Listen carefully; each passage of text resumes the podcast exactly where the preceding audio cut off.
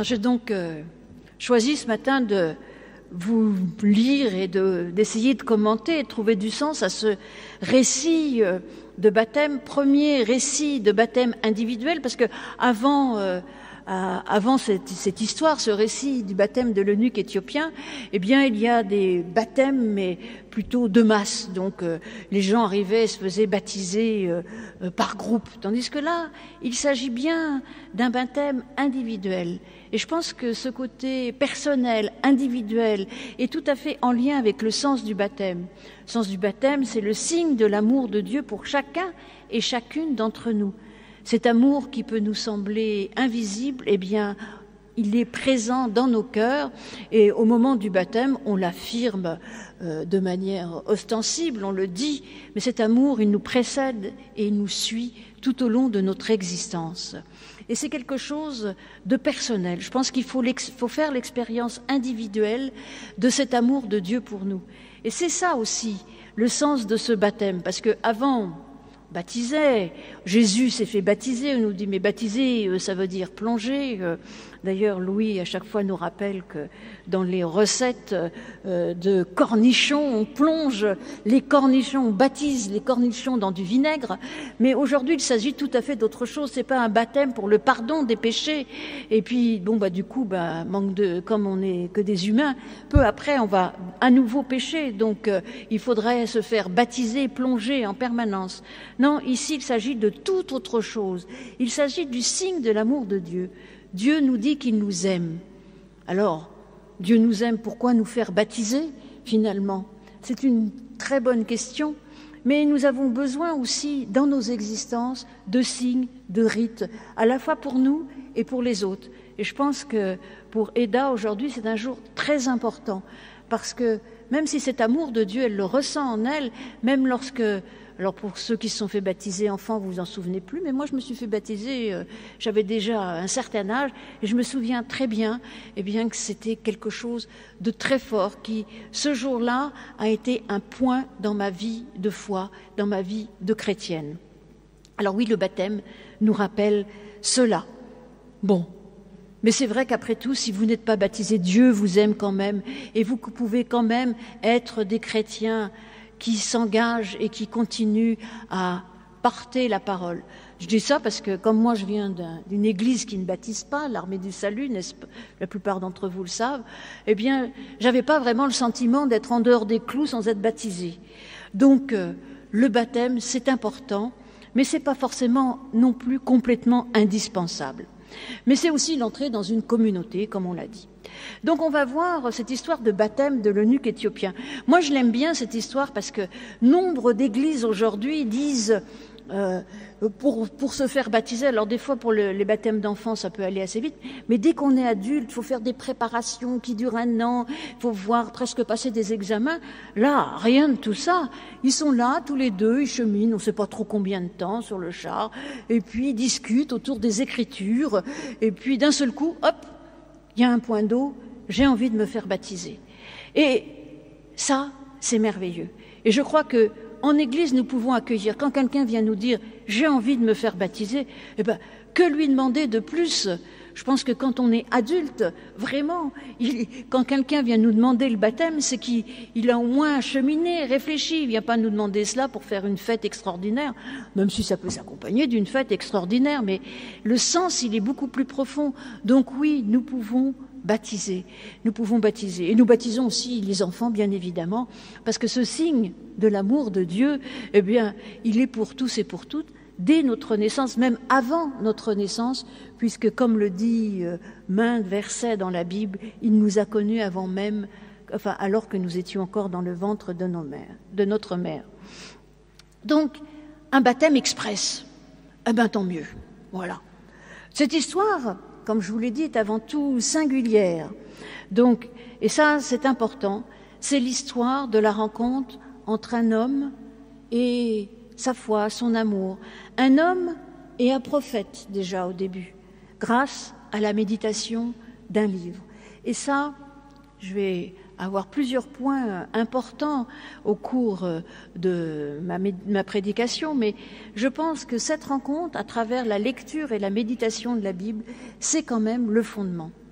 Je voudrais remercier Eda qui a lu la Bible avec une assiduité, mais vraiment euh, les quatre évangiles, la Genèse, l'Ecclésiaste, Paul, et puis euh, elle, elle, a encore cette fin. Et bien, je pense que cette fin de lecture de la Bible, c'est aussi ce qui nourrit notre foi, qui nous questionne, qui nous remet en question. Et comme on le dit souvent, la Bible, finalement, ça nous touche aussi parce que ça parle de nous. Alors, on va y voir, par exemple, en quoi ça parle de nous dans ce récit.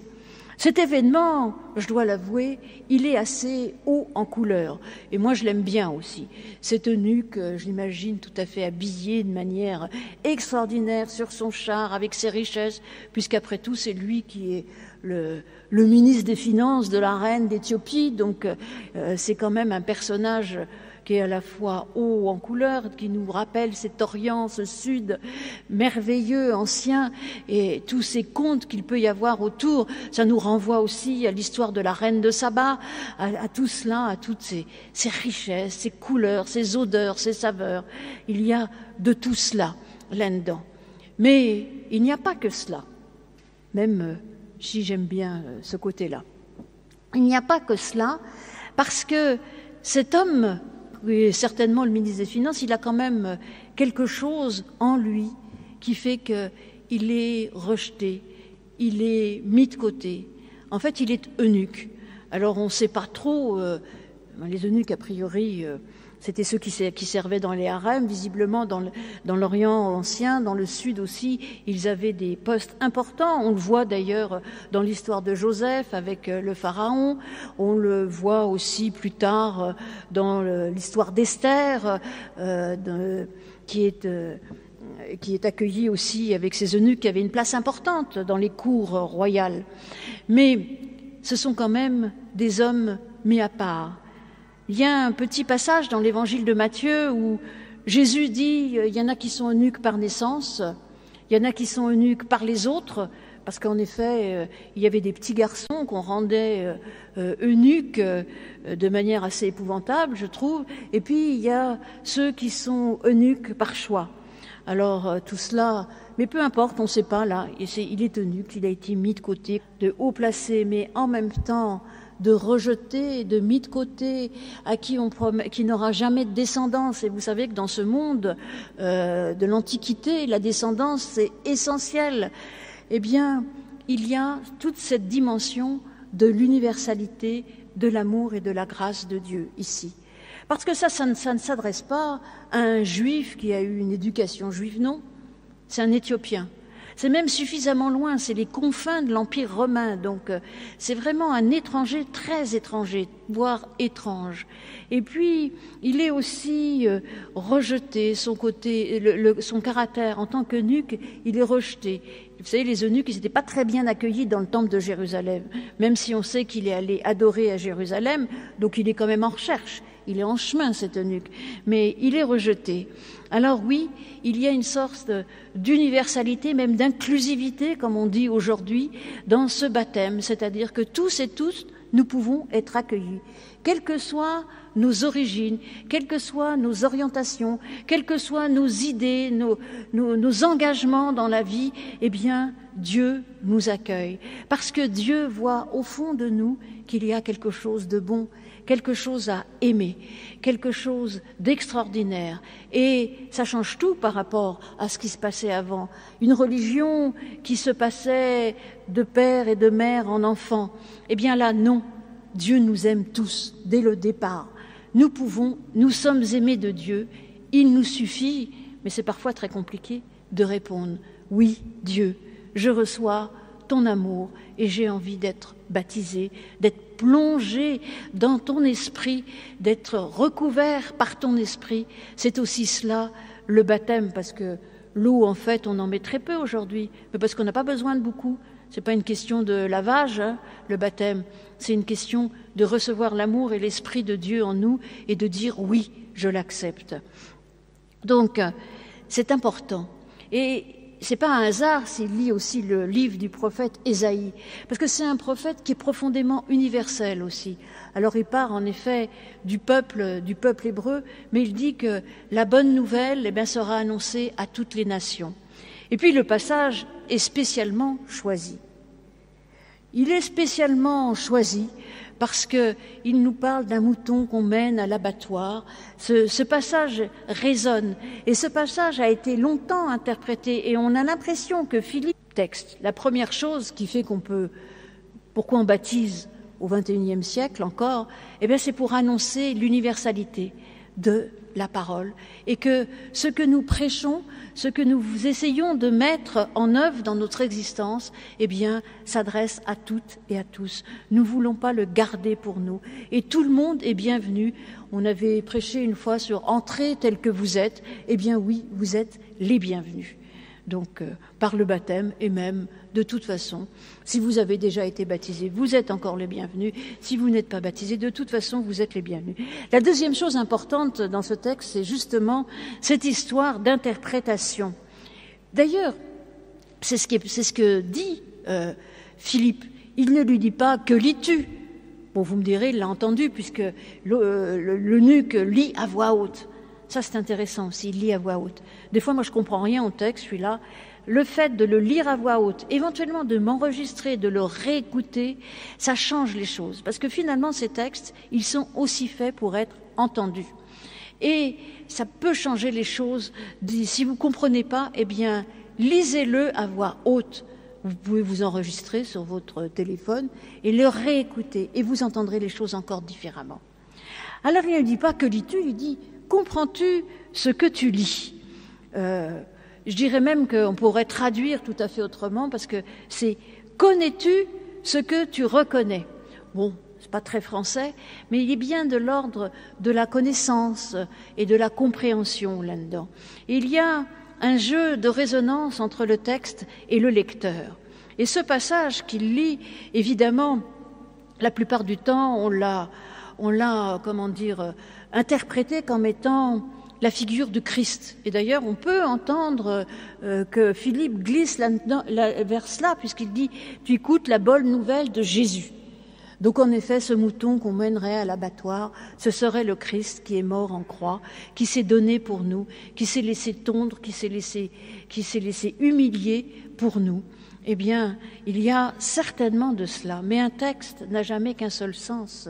Un texte, c'est bien autre chose. Et je pense que lorsque Philippe questionne, il y a tout un travail euh, de maïotique en quelque sorte pour faire accoucher la compréhension chez Philippe pour qu'il comprenne en fait aussi ce qu'il lit. Philippe qui, tout seul, ne comprend pas, il a besoin justement du questionnement de Philippe. Philippe qui commence par lui poser des questions, qui commence pas par lui faire des grands discours, des dogmes, des machins et des bidules. Non, c'est un accompagnement, au contraire, questionnant, interrogatif.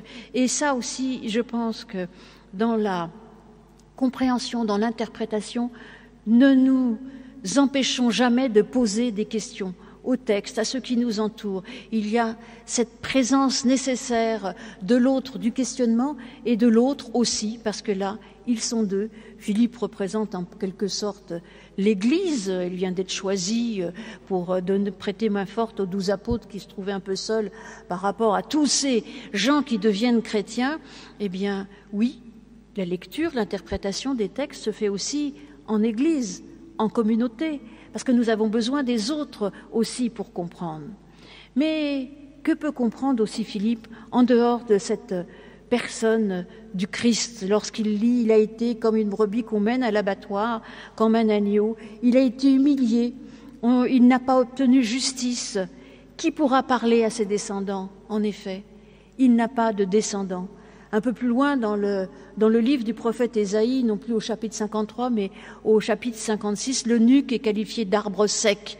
Donc, euh, finalement, ce texte parle de lui aussi. Il parle de lui qui est à la fois grand, certes, mais aussi rejeté. Obtiendra-t-il justice? Qui vient? Il entend, il, il, entend, il découvre que ce texte. Sommes-nous féconds Quelle est la fécondité? Lorsque Jésus parle justement, lorsqu'il fait référence aux eunuques, il fait comprendre aussi que la fécondité est spirituelle, que finalement on s'en fiche, quelle que soit la raison pour laquelle on a été rendu infécond. Nous pouvons choisir d'être féconds à nouveau. Et l'eunuque éthiopien, eh bien, on parle encore de lui. Il n'a certainement pas eu de descendance, mais on parle de lui parce qu'il a fait cet acte de foi qui nous est relaté. Eh bien, il y a en effet la fécondité euh, de la chair, mais il y a, et c'est plus important dans la Bible, cette fécondité de l'esprit, cette fécondité qui est là. Et donc ce texte parle aussi de nous, de nos questions. en lisant la Bible, nous avons des questionnements, nous ne comprenons pas tout. D'ailleurs, euh, je faisais référence à ce passage de l'évangile de Matthieu, que je prêche prochainement là-dessus, mais chapitre 19, j'avoue que je ne comprends pas bien. Je me suis dit, tiens, celui-là, je ne comprends pas, il va falloir que j'aille un peu plus loin. Donc, euh, donc il y a cela. Et puis il y a dans ce petit texte trois histoires qui se superposent. L'histoire d'Ésaïe, le prophète, l'histoire de Jésus-Christ et puis l'histoire de l'eunuque. Et ça se tisse là, au milieu de tout ça, avec les résonances qu'il peut y avoir entre ce que dit Ésaïe, ce qu'a vécu le Christ et ce que vit l'eunuque là. Et la bonne nouvelle de Jésus, c'est cette nouvelle qui nous dit l'amour de Dieu inconditionnel pour nous, qui que nous soyons. Et cet amour, cet amour qui nous rend féconds. Il y a cela qui est absolument extraordinaire. Parce que si nous recevons l'amour, ce n'est pas pour euh, le garder pour nous, pas du tout. Si on reçoit l'amour, c'est pour le donner, c'est pour le partager. C'est un peu ce que nous dit euh, Paul dans ses lettres, tout au long de ses lettres. Il y a aussi dans ce passage la question du cheminement. En effet, nous sommes en chemin. Le baptême n'est pas la fin. Il repart tout joyeux. J'espère que vous allez repartir toute joyeuse tout à l'heure.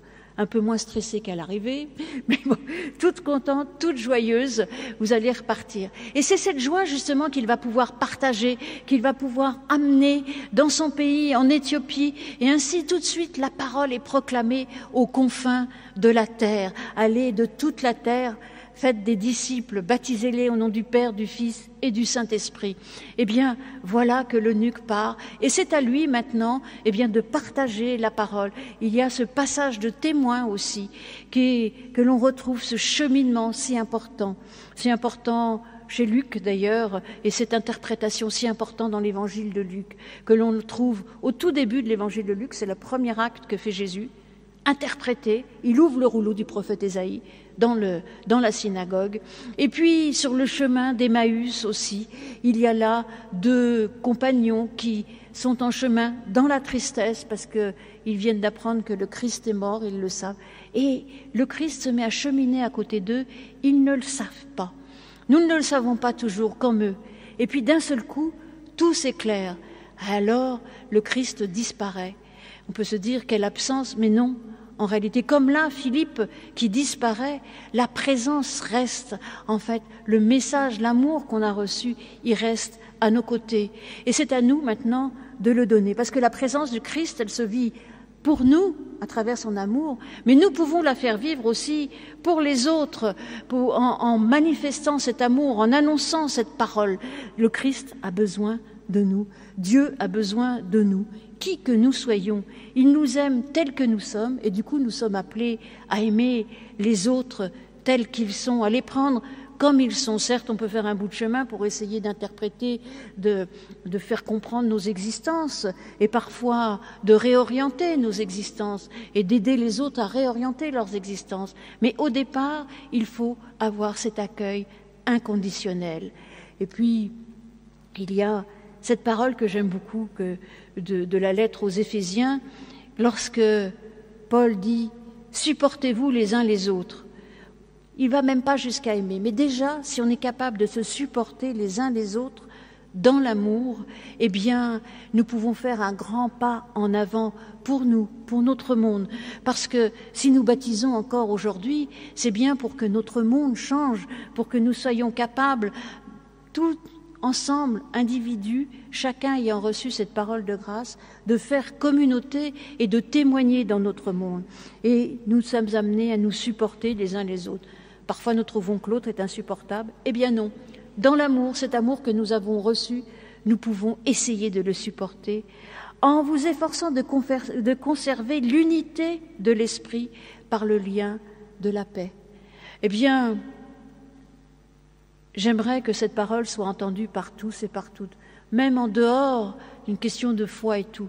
Parce que si notre monde eh bien, si dans notre monde nous étions capables tous de, nous supporter les uns les autres en essayant de retrouver l'unité de l'esprit qui n'est rien, absolument pas une uniformité, mais quelque chose qui nous relie en réalité, et ce lien, c'est celui de la paix. Alors l'amour, la paix, la joie, tout cela, nous l'avons là aussi dans notre texte. Et c'est évidemment tout ce que je vous souhaite pour aujourd'hui, bien sûr à Eda qui vient de se faire baptiser, mais à nous tous et à vous tous. L'amour, la joie, la paix et surtout la joie en ce moment. Amen.